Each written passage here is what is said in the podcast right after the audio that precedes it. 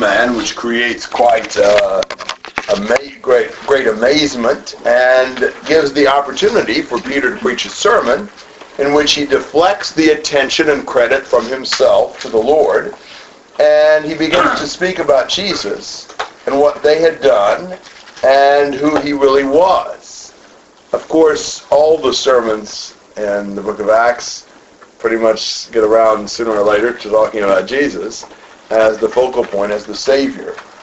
And um, that's that's where we ended uh, in verse 16, that it's through faith in Him that this man was made well. And uh, he's the one that we should turn to, obviously, for healing both physical and spiritual as well. And that leads him to the exhortation he, he makes in the last part of the sermon. So 17 to 26 of chapter 3. And now, brethren, I know that you acted in ignorance, just as your rulers did also. But the things which God announced beforehand by the mouth of all the prophets that his Christ would suffer, he has thus fulfilled. Therefore repent and return, so that your sins may be wiped away, in order that times of refreshing may come from the presence of the Lord, and that he may send Jesus, the Christ appointed for you, whom heaven must receive until the period of restoration of all things about which God spoke by the mouth of his holy prophets from ancient time. Moses said, The Lord God will raise up for you a prophet like me from your brethren. To him you shall give heed to everything he says to you. And it will be that every soul that does not heed the prophet shall be utterly destroyed from among the people. And likewise all the prophets who have spoken from Samuel and his successors onward also announced these days.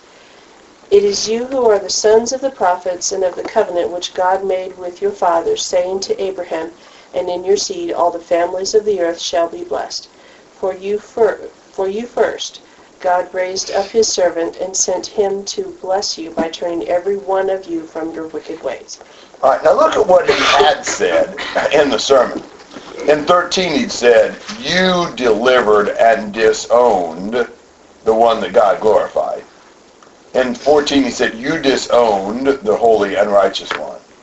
In verse 15, you put to death the Prince of Life. Those are some pretty serious accusations. Uh, not things that you would want to have said about you.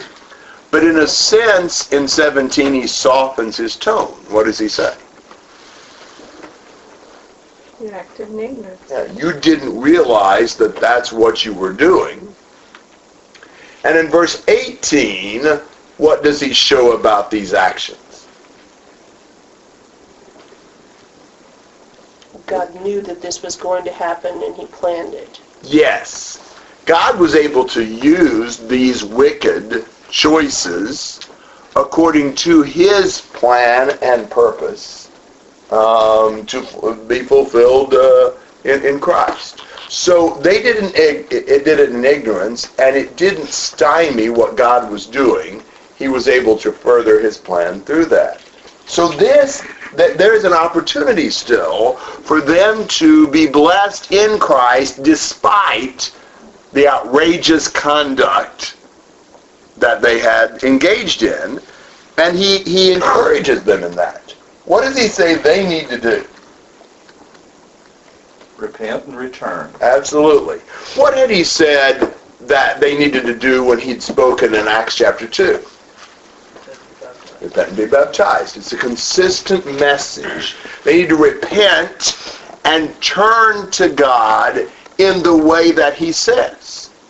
They cannot continue going in the wrong path, but if they'll re- repent and turn to God in his way, look at the blessings that they can receive. What, what blessings does he outline? Well, Jesus Christ in verse 1. He said he'll send Jesus Christ. Yes. But even before that, Sins wiped away. yeah, the first thing is they get their sins, you know, cleansed.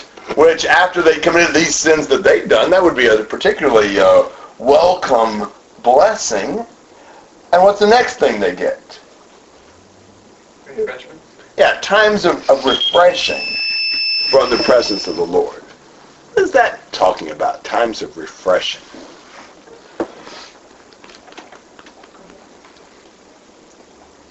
Micah, I'm not sure. Uh, in my mind, I, may, I pictured it as these people have peace in, in a way. That here's these people who have been in sin, that they have done all these things wrong, here they found peace or refreshment in the Lord. That if they come to the Lord, they can feel this peace or this refreshing idea of actually following the Lord actually have a purpose. That's, so, yeah, that's how I picture. Yeah, maybe we could go a step beyond that. You know, you can see the idea of the forgiveness, the sins being wiped away. We're kind of, you know, we're cleansing the stains and the misdeeds of the past. But it seems to me like times of refreshing go one step beyond that. What does that, what would that mean to you?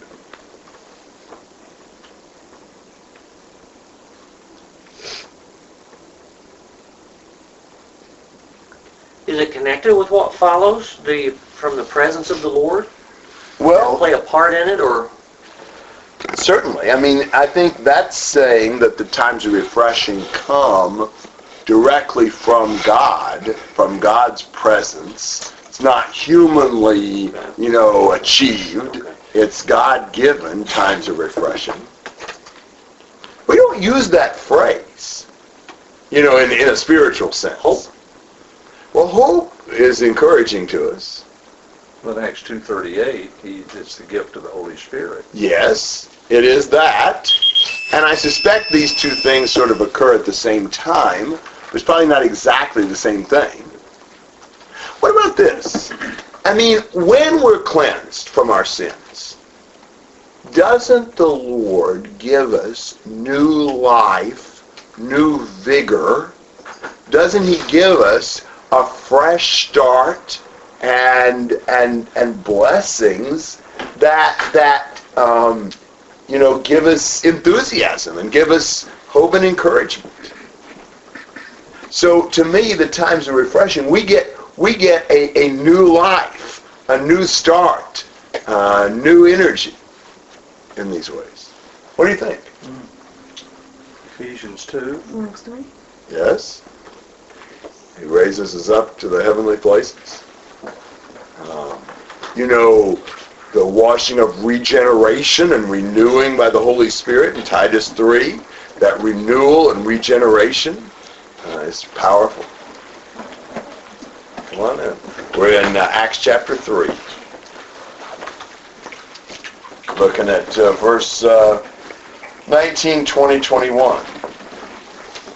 So their repenting and returning means that uh, their sins will be wiped away, that these times of refreshing come, and, verse 20, the opportunity to participate in the return of the Messiah. You know, that he may send Jesus, whom heaven must receive until the period of restoration of all things that God spoke about. So, God's program after Jesus was raised was that Jesus would do what? Where would he go?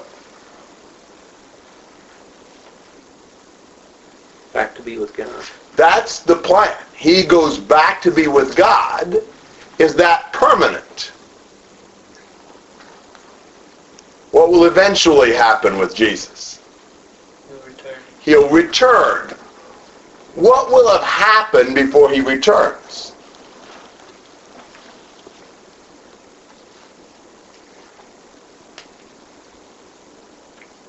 I think he's saying that all things have to be restored. Everything has to be fulfilled that God spoke in the prophets and and then Jesus returns. So this is, you know, Jesus going back to heaven was no breakdown in God's plan or God's control. We'll get to participate in his coming back because he's going to heaven until all things are the way God wants them to be. In fact, 1 Corinthians 15 talks about it differently. It talks about it as a warfare. Jesus continues in heaven until what happens? As a warrior, what's he doing? defeating everything. Defeating his enemies. And what's the last enemy he'll defeat? Yeah. Now, how does Jesus defeat death? Resurrection. Exactly. So when Jesus comes back and raises men, that conquers the last enemy. All things will have been restored. All things will have been uh, brought back under the dominion of the Lord, which is Ephesians 1. That's really the purpose of Jesus, is to, to, to do that.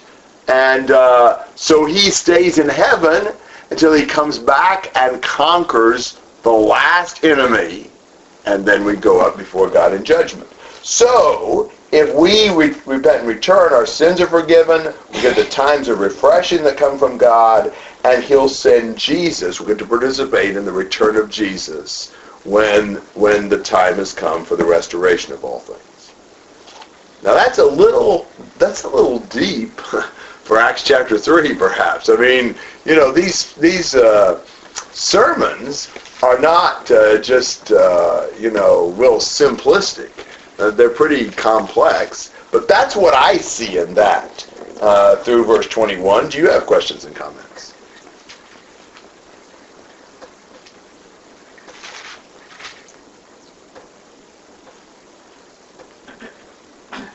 You, you think that they would have had a better understanding of this than possibly we would? I mean, There, there would be some things in the prophets that would certainly give you the idea of the, the renewal and refreshing. Yeah. You know, often connected with the pouring out of the Spirit. And the new life and the new growth and the new vigor. So that might be easier to understand in the light of the Old Testament prophets.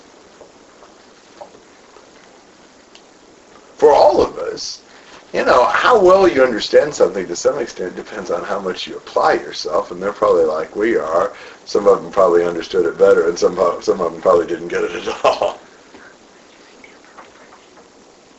But it, it's helpful for us to think through these things. I think we get comfortable in expressing things always in the same way. And there's more to it than this, you know, whatever little cliche we use to describe conversion and its benefits. Now, he points out in the last part of this, in 21, about the things that God spoke by the mouth of his holy prophets from ancient time, and then he cites some of those prophets. Who does he cite in 22 and 23? Moses. Moses, who in Deuteronomy, Deuteronomy 18 said, the Lord God will raise up for you a prophet like me from your brethren that you need to listen to. Who was Moses talking about that God would raise up? Jesus. Now, does this mean raise up like in the resurrection from the dead? means important. It means a point. It means raise to a function. It doesn't mean, you know, to raise from the dead. So this is talking about really Jesus becoming a man, not Jesus being raised from the dead. Uh, God raised him up in the sense that he put him in that role, uh, that we should hear him, and if we don't, uh, we're not a part of the people of God. And it's not just Moses who spoke about uh, Jesus. Who else had spoken about him in 24? All the prophets. Yeah, all the prophets announced these days. And even think back to the promise to Abraham, the covenant that God made with your fathers, that in your seed all the families of the earth shall be blessed. And that, the fulfillment of that was in Jesus. He was the seed that through his shed blood provides the atonement, potentially, for all people in the world. Comments and questions?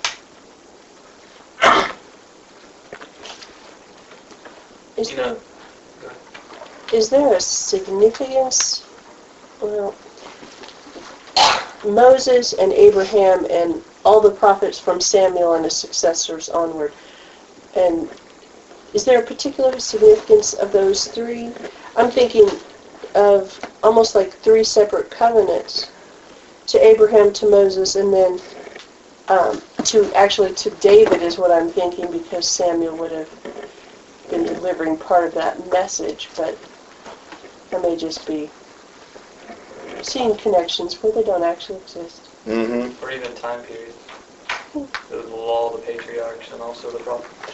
Yeah, I don't know what to say about that. Maybe. Certainly, there's just been a whole lot of prophets that have talked about this time. You know, they've been looking forward to it, they've been telling about it, and now we're the ones. We're the recipients of what they had looked forward to so much. We need to value those things.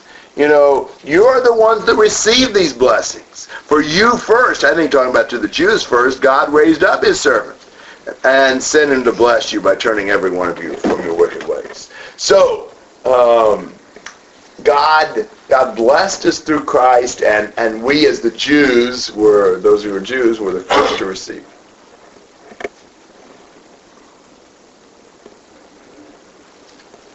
Comments and questions on chapter 3? It's cool for me to see um, everything of Peter here. You know, not too far, not too long ago, Peter was probably denying Christ. Um, and it's just it's just amazing for me to see the effect that the Lord's love has had on Peter in such a short period of time. We don't know how short a period of time, obviously, we're not for sure, but it, it can't have been too long.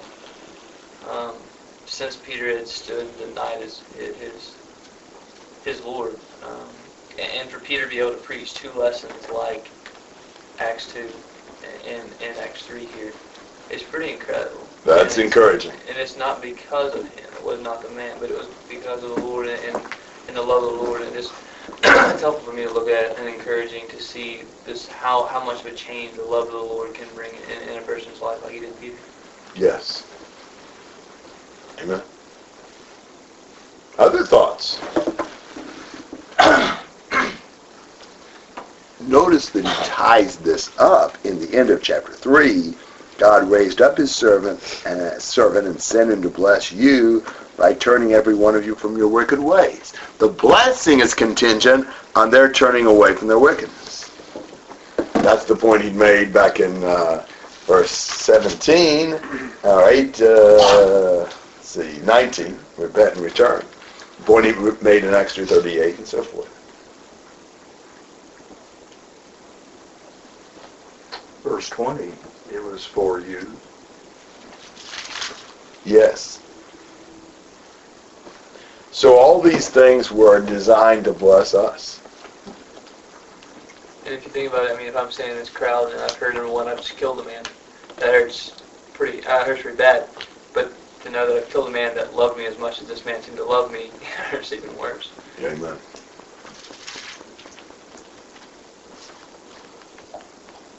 Other thoughts?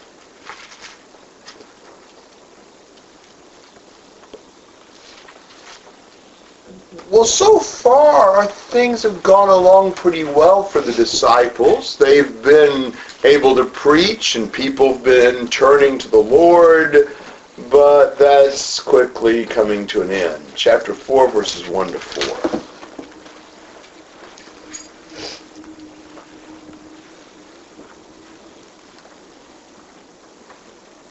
Now as they spoke to the people, the priests, the captain of the temple, and the Sadducees came upon them, and being greatly disturbed that they taught the people and preached in Jesus the resurrection from the dead. And they laid hands on them and put them in custody until the next day, for it was already evening. However, many of those who heard the word believed, and the number of the men came to be about 5,000. Okay. So what do these leaders, the priests, the temple guard, the Sadducees, what did they do? Threw him in jail. Threw them in jail. Why? At least partially because they were preaching the resurrection from the dead.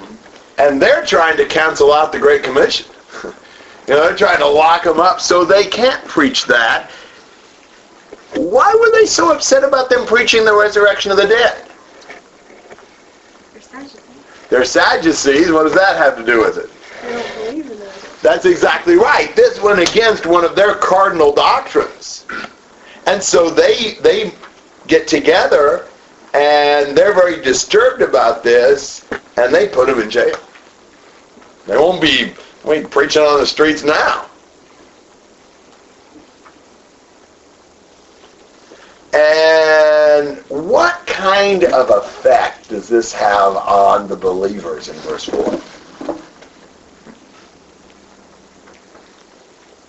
Just the opposite what I would have thought.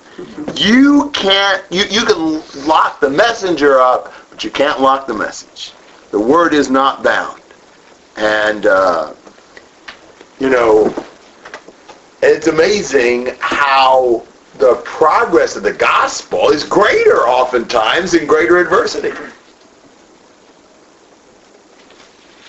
So you can see the common people really were wiser than those who were supposed to be devoted to religion.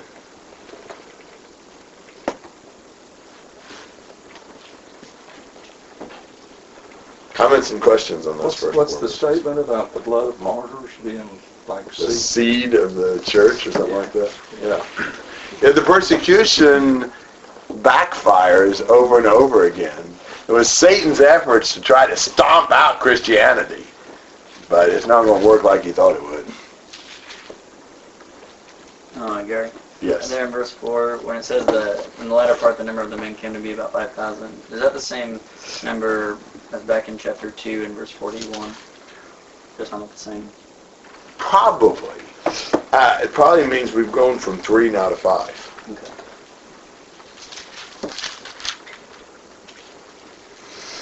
If you'll notice, this is a total aside, but in Acts, uh, it's very common for Luke to use about with a number. He does that all the time. I think it's interesting the point that what we just said exactly what Gamaliel says in chapter 5. He says if this is from the Lord, then you're not going to be able to stop it from growing. That's exactly right. Um, and, he, and he was wise enough to see that. I mean, you can't stop what the Lord wants to continue to grow. And they obviously aren't allowing themselves to be intimidated by this. They keep on preaching boldly.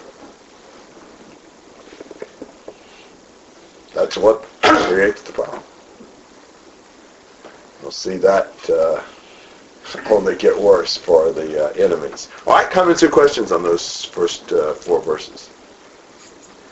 I think it's true in many cases of, of adversity that you find people turning to the Lord. Not just, you know, opposition to the teaching of the truth, but, you know, when people face financial difficulties or health difficulties, many times it provides an opportunity that somehow didn't present itself in the same way for them to seek some someone, something, and those who are so inclined find it uh, the right time to seek God. Amen. Well, Yeah. there's, there's pressure here too to make up your mind. And, and so people are deciding whether they're going to follow Jesus or not. Wouldn't be as many lukewarm Christians, would That's there? true. That is If you were lukewarm, you'd just get out. Yeah. It's First Peter 1. Straight off. You know, it's the idea of ten- by fire your tribe. That's right. I mean, there's n- there's few chapters in the book of Acts that don't mention persecution. But I want to see it as a bad thing. Yes. It certainly didn't seem to be to them. It kind of reminds me when I was young, my dad would always try to get rid of the dandelions in the yard. So I'd go help him by finding the fluffy ones and kicking them. That was good. Yeah. seeds everywhere. yeah.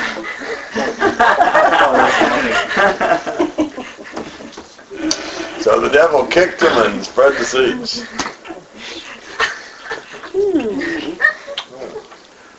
The uh, dandelion pr- principle of uh, spiritual growth. Probably preach a sermon on it. Did you just think of that just now? Well, I thought of it before. Okay. Was reminded just now. Okay. All right, look at what happens 5 to 7. They've got him in jail now. Let's see what happens. And it came to pass on the next day that their rulers, elders, and scribes, as well as Annas the high priest, uh, Caiaphas, John, Alexander, and as many as were of the family of the high priest, were gathered together at Jerusalem. and when they had set them in the midst, they asked, By what power or by what name have you done this? All right. So you've got this gathering. Who's all at the gathering? The exact same men that killed Jesus. Well, that's a truth. That's kind of a scary thought, isn't it? Um, you know, the rulers, elders, scribes, high priest, others in the high priestly family. Reckon how Peter and John felt in that group. Easy to be intimidated. Wouldn't it, though? Simple fishermen in the midst of the highest uh, religious leaders in the land, complete with credentials and pedigrees. You know, probably other kind of degrees, too. So, you know, it'd be easy to feel like, who am I? How can I talk with all these guys here? And they interrogate them. They put them front and center. And they say, by what power or in what name have you done this? Who do you think you are? Who gave you the right to do these things? And what would we say? I'm, I'm, I'm, I'm, I'm, I'm so sorry, I won't let it happen again, you know, or whatever. That'd be easy to do. It would be easy to just be afraid because these are all the important people. And we're two fishermen. How many times do we back down from speaking for the Lord because we're intimidated by the surroundings? These people are too smart, they're too rich, they're too successful, they're too cool, or whatever. We're afraid we're going to be rejected by somebody we see as being great. Comments? It's, it's interesting that it's Peter and John who are brought before them. And if I remember right, Peter and John were the two who were physically closest to Jesus during his trial. Before the before these people. So they would have they would have known perhaps more than others of the apostles who these people are and what they're capable of because they had seen them in action before, mm-hmm. whether they were, you know, in the courtyard trying to be inconspicuous or, or, or whatever. And so they had seen that. So it's kind of it's kind of turned the tables on them, and now they're the defendants. Yeah, I'd be intimidating. Shane. I, I just, it's just too overwhelming to me. Just this whole thing. These people are the exact people that tried Jesus, and then they ask the exact same question that, that Jesus asked in Matthew 21. Yes. You know, what power do you have? You know, it just here are these people, here are these men who have already, like I said, not long since their Lord actually died, are now standing here with the exact opportunity to be like Christ. I mean, perfect. You can, I mean, you can match them up. You know, they were asked the same question in the same play. I mean, how quickly the Lord tests them to see and, and to, to improve their faith. Certainly. Isn't there a likelihood that uh, that some of these people would have been acquainted with John anyway? You remember John the Baptist. that? Well, no, John the Apostle. Oh, you're saying because he had some connections Yeah. inside? Yes. Yeah. Yeah. Probably so.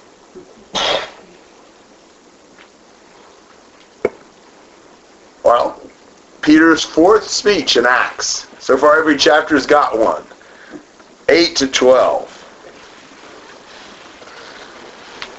Then Peter, filled with the Holy Spirit, said to them, Rulers of the people and the elders of Israel, if we this day are judged for a good deed done to help done to a helpless man, by what means he has been made well, let it be known to you all, and to all the people of Israel, that by the name of Jesus Christ of Nazareth, whom you crucified, whom God raised from the dead, by him this man stands here before you whole.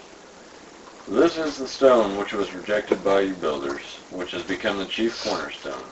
Nor is there salvation in any other, for there is no other name under heaven given among men by which we must be saved. What do you think about this? The evidence is right before you. Yeah, but, but what are what's the setting here with Peter and John?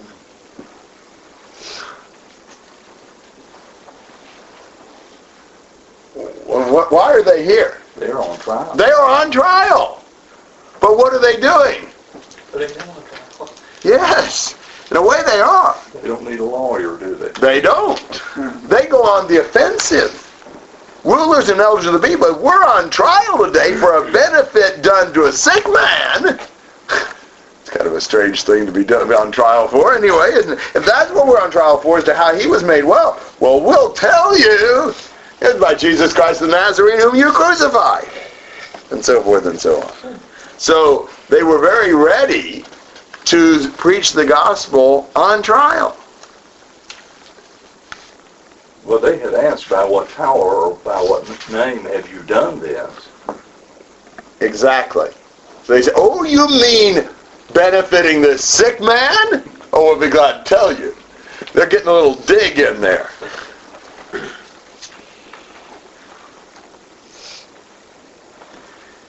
So it's through Jesus. You know, he's very clear about that. He doesn't try to hide that at all. He, he wants them to know that. He's the Jesus whom you crucified, whom God raised from the dead.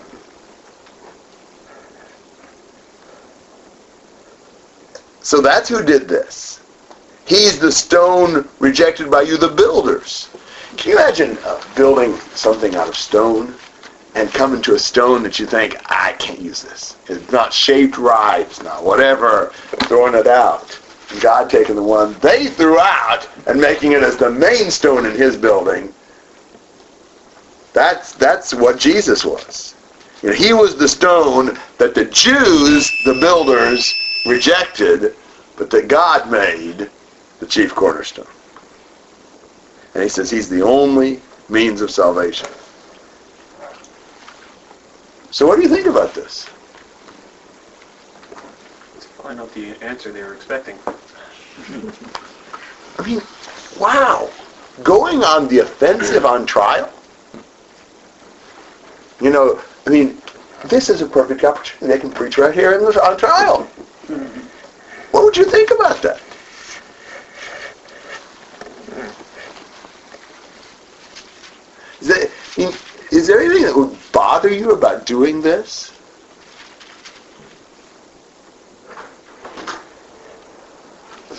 Well, it would seem from one perspective that maybe they would be sealing their doom by doing this. Yeah, indeed. You know, this is probably not the answer they want. It, it doesn't fit very well with the decorum of the setting. You know, what do you expect the defendant to do? Defend himself, maybe apologize, maybe, you know, whatever. But to Not act, insult the judges. that's exactly right. Yeah. It's one of those things you, they teach you in law school. Don't insult the judge. Just don't do it. You know. do they really have to teach that? to some of them. Yeah. Well, Jesus had told them that they would stand before kings and rulers and, and that they wouldn't have to worry about what they would say. It'd be given to them by the Holy Spirit. But still, at the same time, they had to have the courage to, to speak out. Yes. Well, and the other one, another thing that Jesus had told them back in Luke 21:13, he says it will lead for an op- to an opportunity for your testimony. Mm-hmm. And and it was when they bring you before kings and governors for my sake. That's Luke 21:13. That'll just be an opportunity for you to preach this message. So they're telling these judges, it's by Jesus' name that this man stands well, whom you crucified.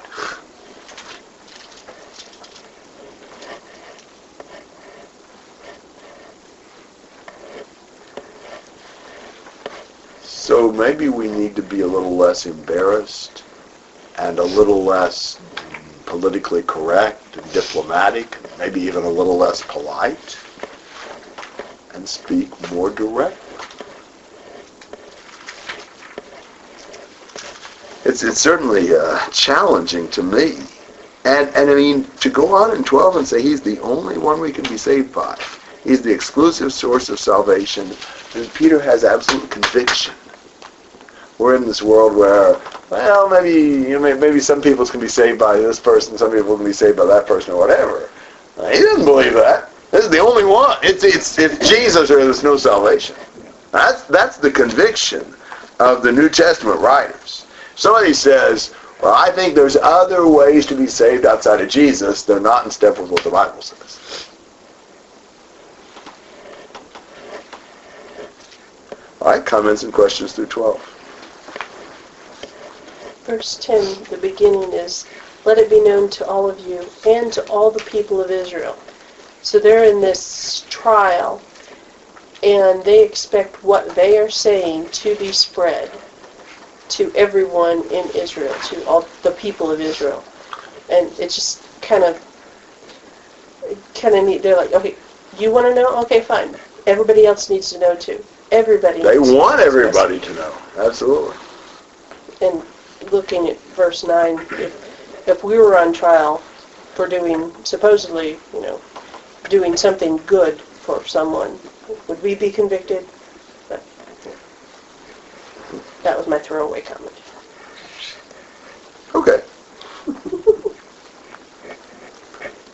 Other questions? The term used in verse 13, boldness, tells me that we misapply that term in a lot of contexts today if this is what being bold equates to. Well, how do we apply boldness, do you think? I, you know,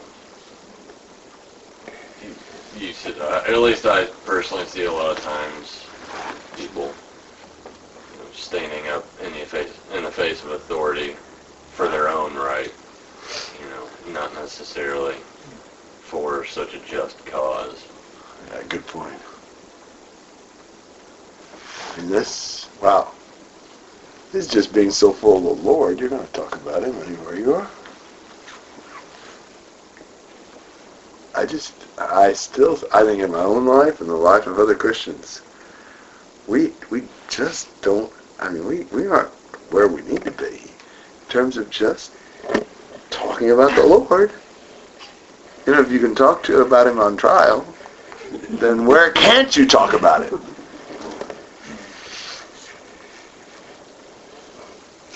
But we'd feel like, well, you know, wouldn't it be kind of rude, you know, and somebody comes to your home to fix the plumbing, and you tell them something about Jesus? I mean, you know, they didn't ask for that. You just had him come in and fix the plumbing. You know, is it really, is it really proper? Tell them anything about the Lord. Well, isn't that almost the way we are? You know, it's like, well, you know, that'd be inconvenient. That might be, uh, you know, Inconsiderate. yeah, inconsiderate. Yeah, that's that exactly. Yeah. Yeah, it's like, well, you know, maybe maybe it just wouldn't be, you know, good etiquette. Maybe we should look at it as he's doing his job plumbing, and we need to be doing our job by spreading the word. Amen. You know, wow. I mean,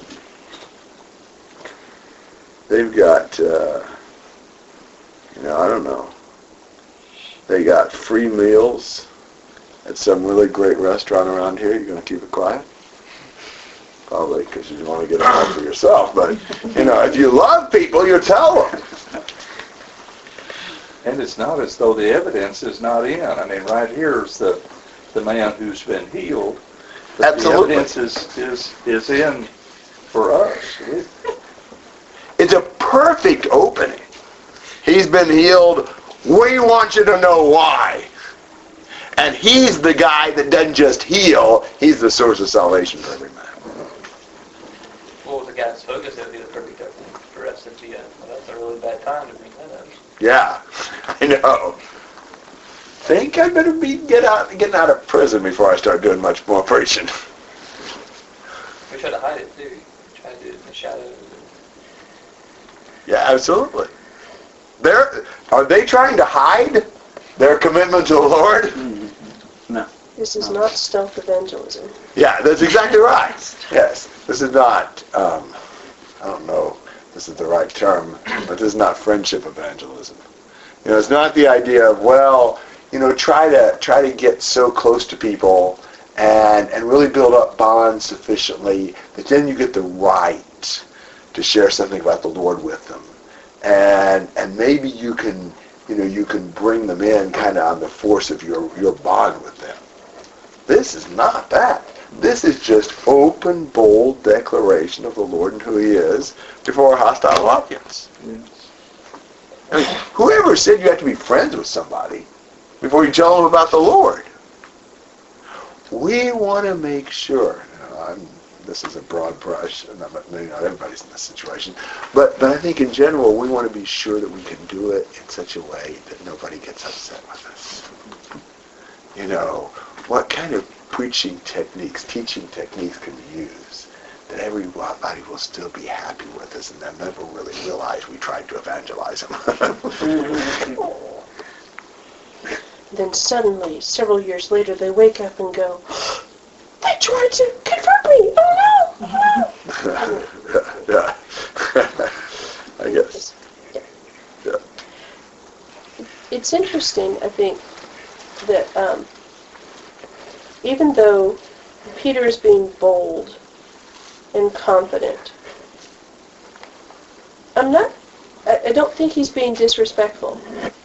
Uh, You answering the question? he's i mean he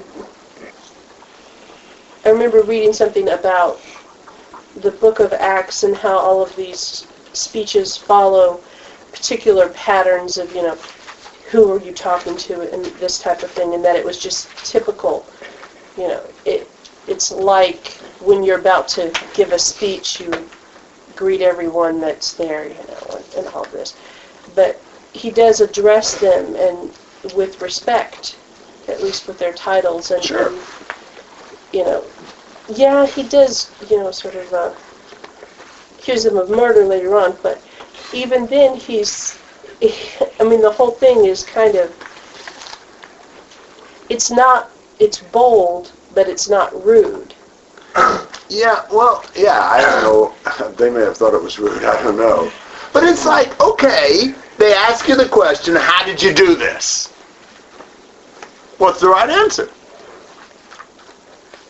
By Jesus. Now you're just going to say that? well, you got to tell them who Jesus is, and you might as well, while you're at it, tell them the significance of Jesus in their life as well. What do we say when somebody says, you know, gives us some compliment? You know, wow, you're really, you do this really well. Do we ever say, uh, well, let me tell you how that happens? Not me, by the power of the Lord.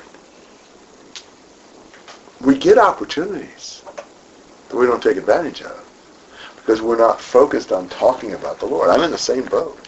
And the book of Acts helps me in a lot of ways, but the more I'm studying it and talking about it, the more it makes me realize, man, I want to be like they were. You know, you just talk about the Lord because he really kind of enters into just about everything that happens. And you don't worry about what they think.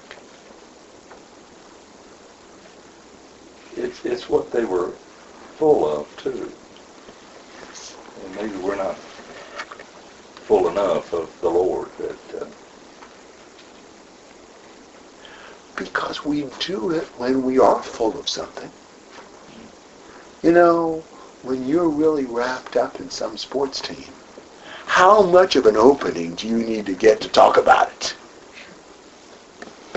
You know, if we happen to be, maybe we aren't, but some of you might be, we happen to be really politically minded.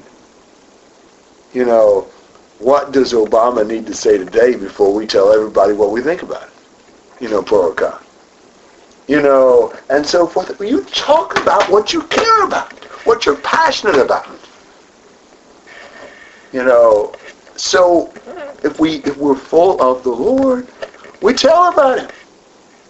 Wherever, whenever, however. Say, okay. Other comments?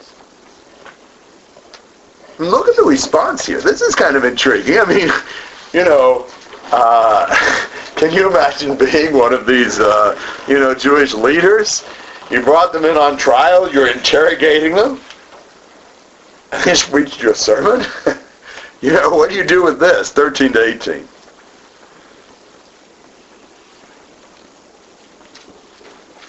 Now as they observed the confidence of Peter and John and understood that they were uneducated and untrained men, they were marveling and began to recognize them as having been with Jesus. And seeing the man who had been healed standing with them, they had nothing to say in reply. But when they had ordered them to go aside out of the council, they began to confer with one another, saying, What shall we do with these men? For the fact that a noteworthy miracle has taken place through them is apparent to all who live in Jerusalem, and we cannot deny it. But in order that they may not spread any further among the people, let us warn them to speak no more to any man in, in, his, in this name. And when they had summoned them, they commanded them not to speak or teach at all in the name of Jesus. All right. So what's their uh, what, what's the reaction of these uh, leaders in verse 13? Speechless. Yeah, they are amazed. What amazes them? They've been one up by untrained and uneducated men. this is just, just, just amazing. Just flabbergasted. They see the boldness of these men. They've never been to seminary. You know, they've not been taught by any of the great rabbis. I mean, and yet they just boldly, right out there in this trial, preach a powerful sermon and they don't flinch. What did they figure out about them? Because they had been with the Lord. They've been with the Lord. That's the only explanation. You don't need to be a seminary, be in seminary. You be with the Lord. And, and it just it reminds them of, of the Lord, probably.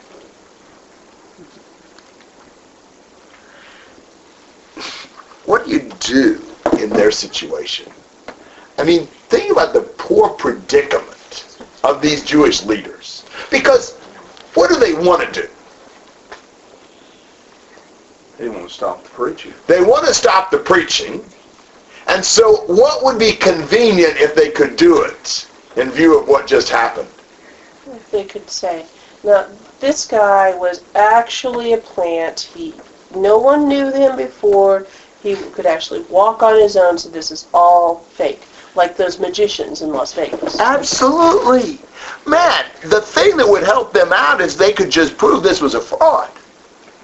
If they could just deny it, this, nothing ever happened.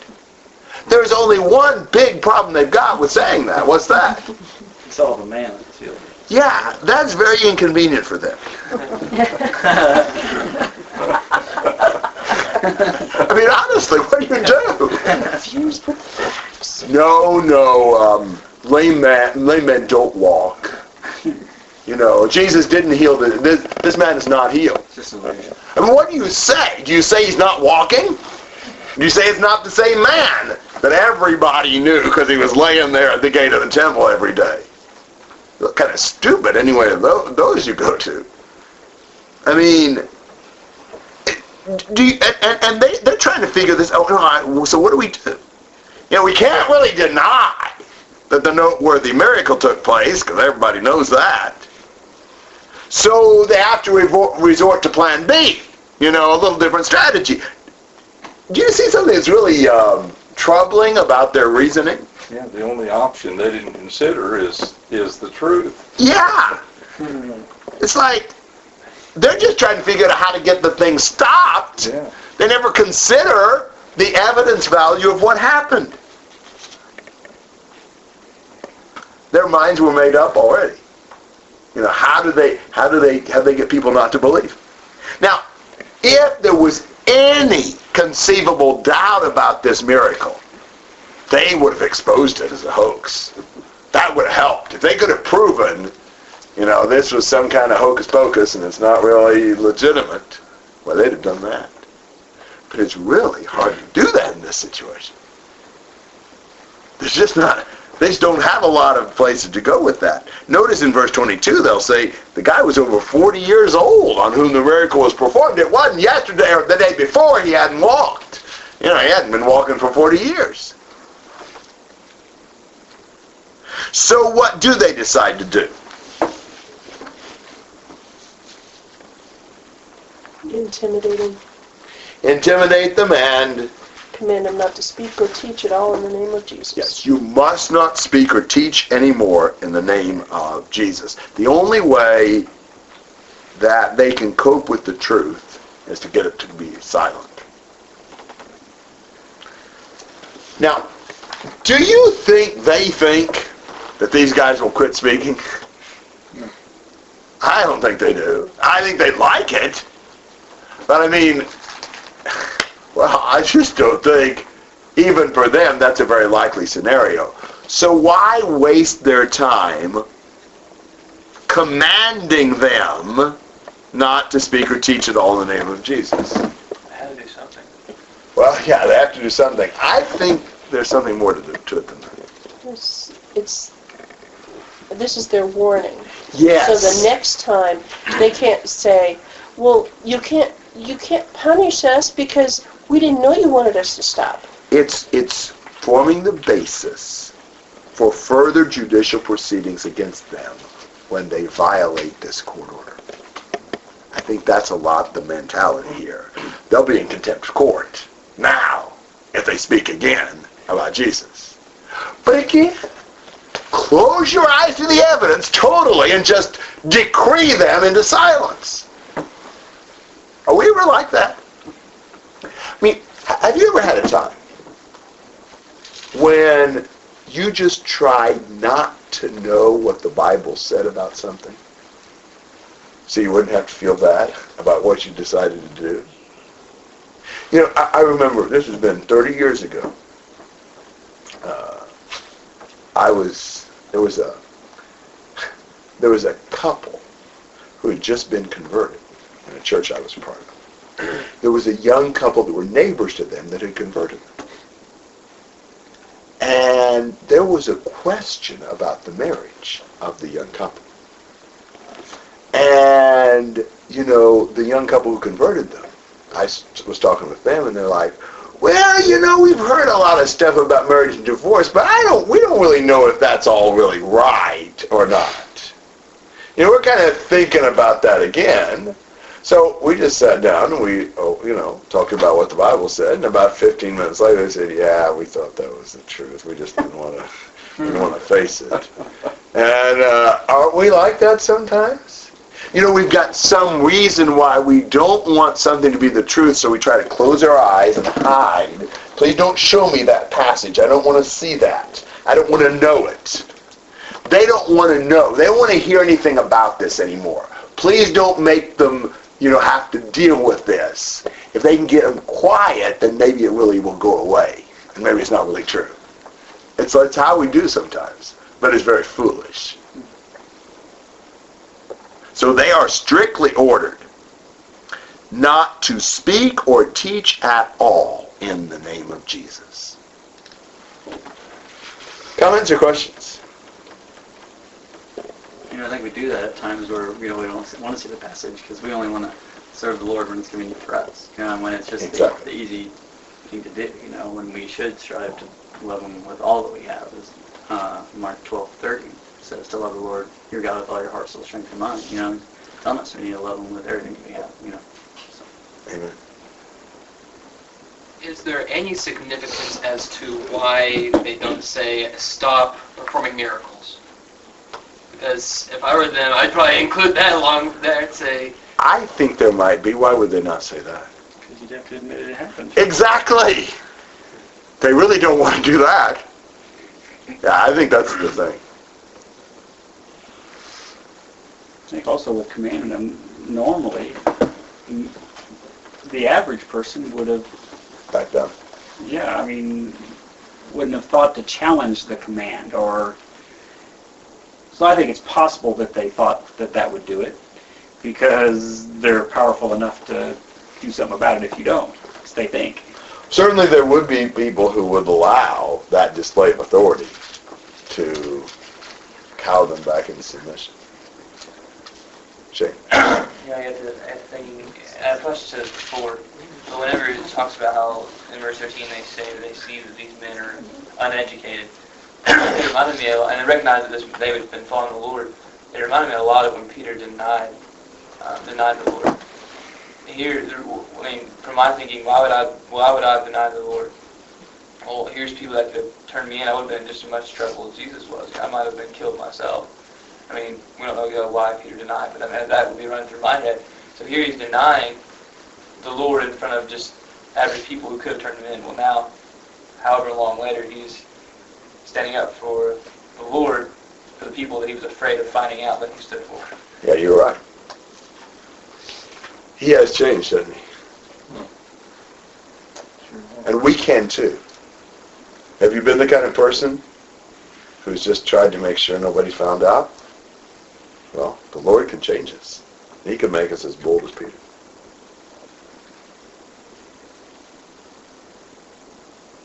Now look at the apostles' response, 19 to 22. But Peter and John answered and said to them, Whether it is right in the sight of God to give heed to you rather than to God, you be the judge, for we cannot stop speaking about what we have seen and heard. When they had threatened them further, they let them go, finding no basis on which to punish them, on account of the people, because they were all glorifying God for what had happened. For the man was more than forty years old on whom this miracle of healing had been performed. So what is Peter and John's immediate answer to the uh, court's orders? Sorry. Yeah, not too really. Isn't this powerful? Yeah. A musical interlude there. Yeah, you call it that. You know, you tell us, is it right to listen to you, not God? What do you say to that? They're going to say, yeah, you better listen to us and not God. You know? You be the judge, for we cannot stop speaking about what we've seen and heard. Is that going to, you know, aid and abet their health? I mean, you know, for them to say this, I mean, right here in the face of them.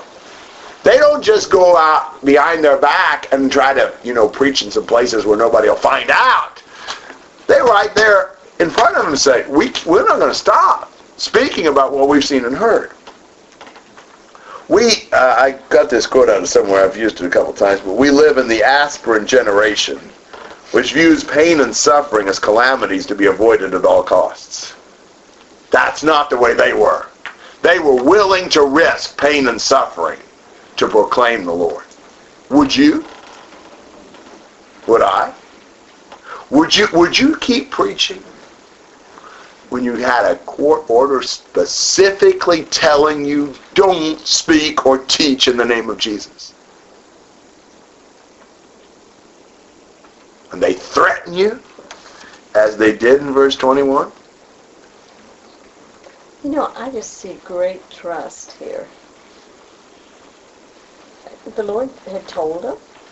They've seen the Lord risen. And they just have such trust now that it's going to be just like you said. And they're willing. Well, they know these people can kill them physically in this life, but you know God's going to raise them in the second life. So would we?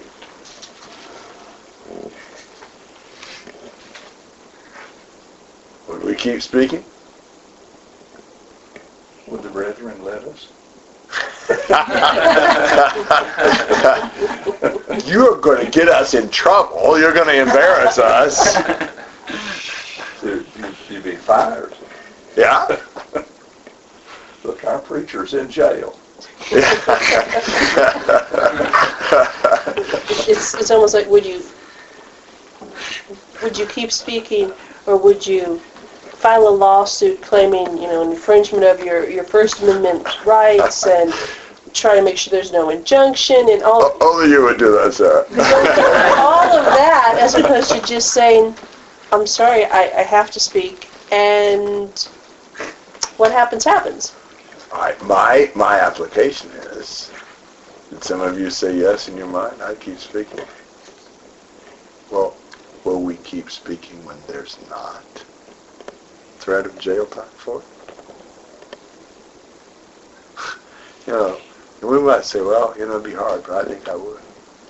Well, if, if we would, when, when we might get jailed or tortured or even killed, well, will we do it when we, when we don't have all those threats? When no court ever has said you can't speak or teach in his name? I mean, do you suppose Peter and John would look at us and shake their heads and say, what is keeping you from talking? Why wouldn't you be open about your faith? And, you know, I'm convicted more and more as I read the book of Acts. Conviction's not enough. I've got to be more bold. Be more outspoken. Talk about the Lord. I gotta I almost imagine. Um, I Figured there'd be some mouse comment about that. yeah. Uh, I almost imagine though, you know, one of the hard things for me, spreading the word sometimes, is either being made fun of. You know, I think in school, I think a lot of that's a struggle. Obviously, I'm not in school, I'm homeschooled, but I mean, I still understand what it's like to be made fun of or for, for believing what you believe. Um, and I can almost see Peter and John. We said, I'm, I'm, I'm being made fun of, I'm afraid of being made fun of. I just look at this and say, you want to trade? Yeah. you know, I'll take being made fun of any day instead of being put to death. Um, and I think that helps me put into perspective. You know, I could sit here and say all day, yeah, I think I to keep speaking. And then I started thinking, you know, it's, it's a things like that help me put things into perspective and see what's really important. I think a lot of times in my normal day life, I lose that perspective. I think just thinking of it as would I stand there and, and say something when, when death is on the line helps me put perspective in, well, then why can't I just tell the cashier at Walmart? Exactly. Because there's no pressure. Yeah. Now, look at what happens here. They release him with the strict orders. When they'd been released, they went to their own companions and reported all that the chief priests and the elders had said to them. You can imagine that, can't you? And when they heard this, they lifted their voices to God with one accord and said, longest prayer in Acts, O Lord, it is you who made the heaven and the earth and the sea and all that's in them, who by the Holy Spirit through the mouth of our father David your servant said, why did the, why did the Gentiles rage and the peoples devise futile things? The kings of the earth took their stand and the rulers were gathered together against the Lord and against his Christ. For truly in this city there were gathered together against your holy servant Jesus, whom you anointed, both Herod and Pontius Pilate, along with the Gentiles and the peoples of Israel, to do whatever your hand and your purpose predestined to occur. And now, Lord, take note of their threats, and grant that your bondservants may speak your word with all confidence, while you extend your hand to heal, and signs and wonders take place through the name of your holy servant Jesus. And when they had prayed, the place where they had gathered together was shaken. They were all filled with the Holy Spirit and began to speak the word of God with boldness. What an amazing prayer. In every way. We may not have time to talk about all of it tonight. But but the bottom line, what do they ask for in this prayer? Boldness. What would you have asked for? I don't want to be killed. Yeah. About a little relief from these authorities. You know, don't let me be hauled off before the court anymore. They don't ask for that. They just ask for the boldness to keep preaching with as much courage as they've had. And they don't even ask that, you know, their, that their enemies be put down. He said, God, please take note of their threats, leaving the vengeance part to God and for any retribution that's appropriate. Yes. Now, they start the prayer, you know, with what? Acknowledging who he is. And who is he? He's the God of all creation. And therefore, he is in charge. He's in control. Nothing can thwart his plans. When you understand the greatness of God, absolutely speak up for him. Think about who he is. And then they cite the words of Psalm 2, where David, um, what, there's a word for this. Um, I don't know. He was amazed at the rebellion of the wicked as they plotted together to try to throw off the yoke of God and of his Christ.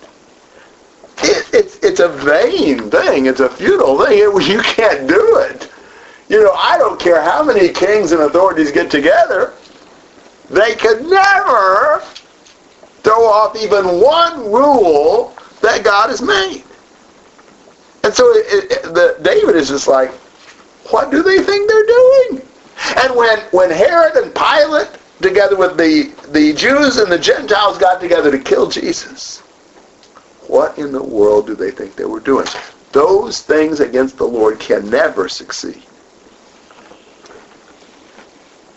In fact, it was just what God had already predestined to occur. So they're putting all this in the context of God's greatness.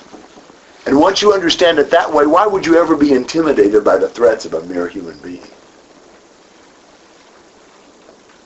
What just happened is what God intended. Yeah. He said it was going to happen. He's got it well in hand. They don't ask to be protected. They don't ask not to get hurt. The concern isn't their safety. The concern is spreading the message. It's amazing. And so the place was shaken so they could be more unshaken. And bolder. And they were filled with the Holy Spirit. That's just, that's a powerful prayer. That's an amazing thing. Just amazing attitude. You preach it, and you don't hold back a thing. Comments and questions? I'm amazed at the statement could be made that uh, there in verse 31, they began to speak the word of God with boldness. It's almost as though they hadn't really been been speaking it as Yeah. boldly as Now, now they finally get bold. well, I'll tell you, we'll see in the next chapter what they did before is nothing compared to what they're going to do. In fact, in the next several chapters, the persecution grows, and I think their boldness grows. You know, wait till you get Stephen's speech.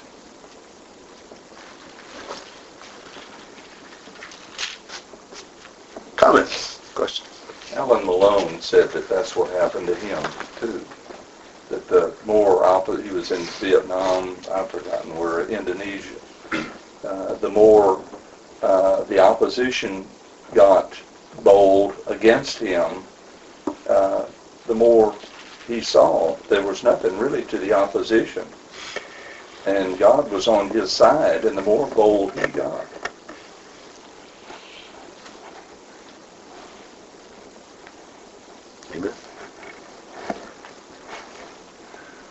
Other thoughts? going back to the thought of these people praying for confidence and boldness and how they have a desire to evangelize. We see that they don't have a want to preach just out of convenience or just whenever things are just all right. We see that whatever comes their way, that they're going to speak in this boldness. You see that they are preaching out of principle Yes. that they aren't just going to preach in certain situations and not in others. And we need to be the exact same. We need to be more principled in our desire to evangelize and share the gospel with others. And that's exactly right. You know, where should we preach? To whom should we preach? You know, who needs the gospel? Everywhere and everyone. Show me the person who doesn't. You know, where should the name of the Lord be praised and exalted? Everywhere on the planet he created.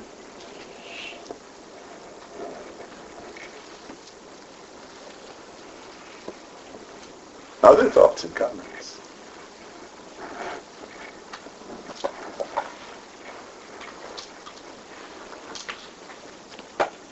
Well, why don't we stop there then? But that's a really good, good passage. Thanks for your comments. Very helpful to, you know, think through this and talk about it. I don't think, uh, I don't think there's a way that talking about it does it justice, but, uh, you know, we can uh, do what we can with that. So we'll uh, start working, Lord willing, Acts 4.32 next uh, Thursday.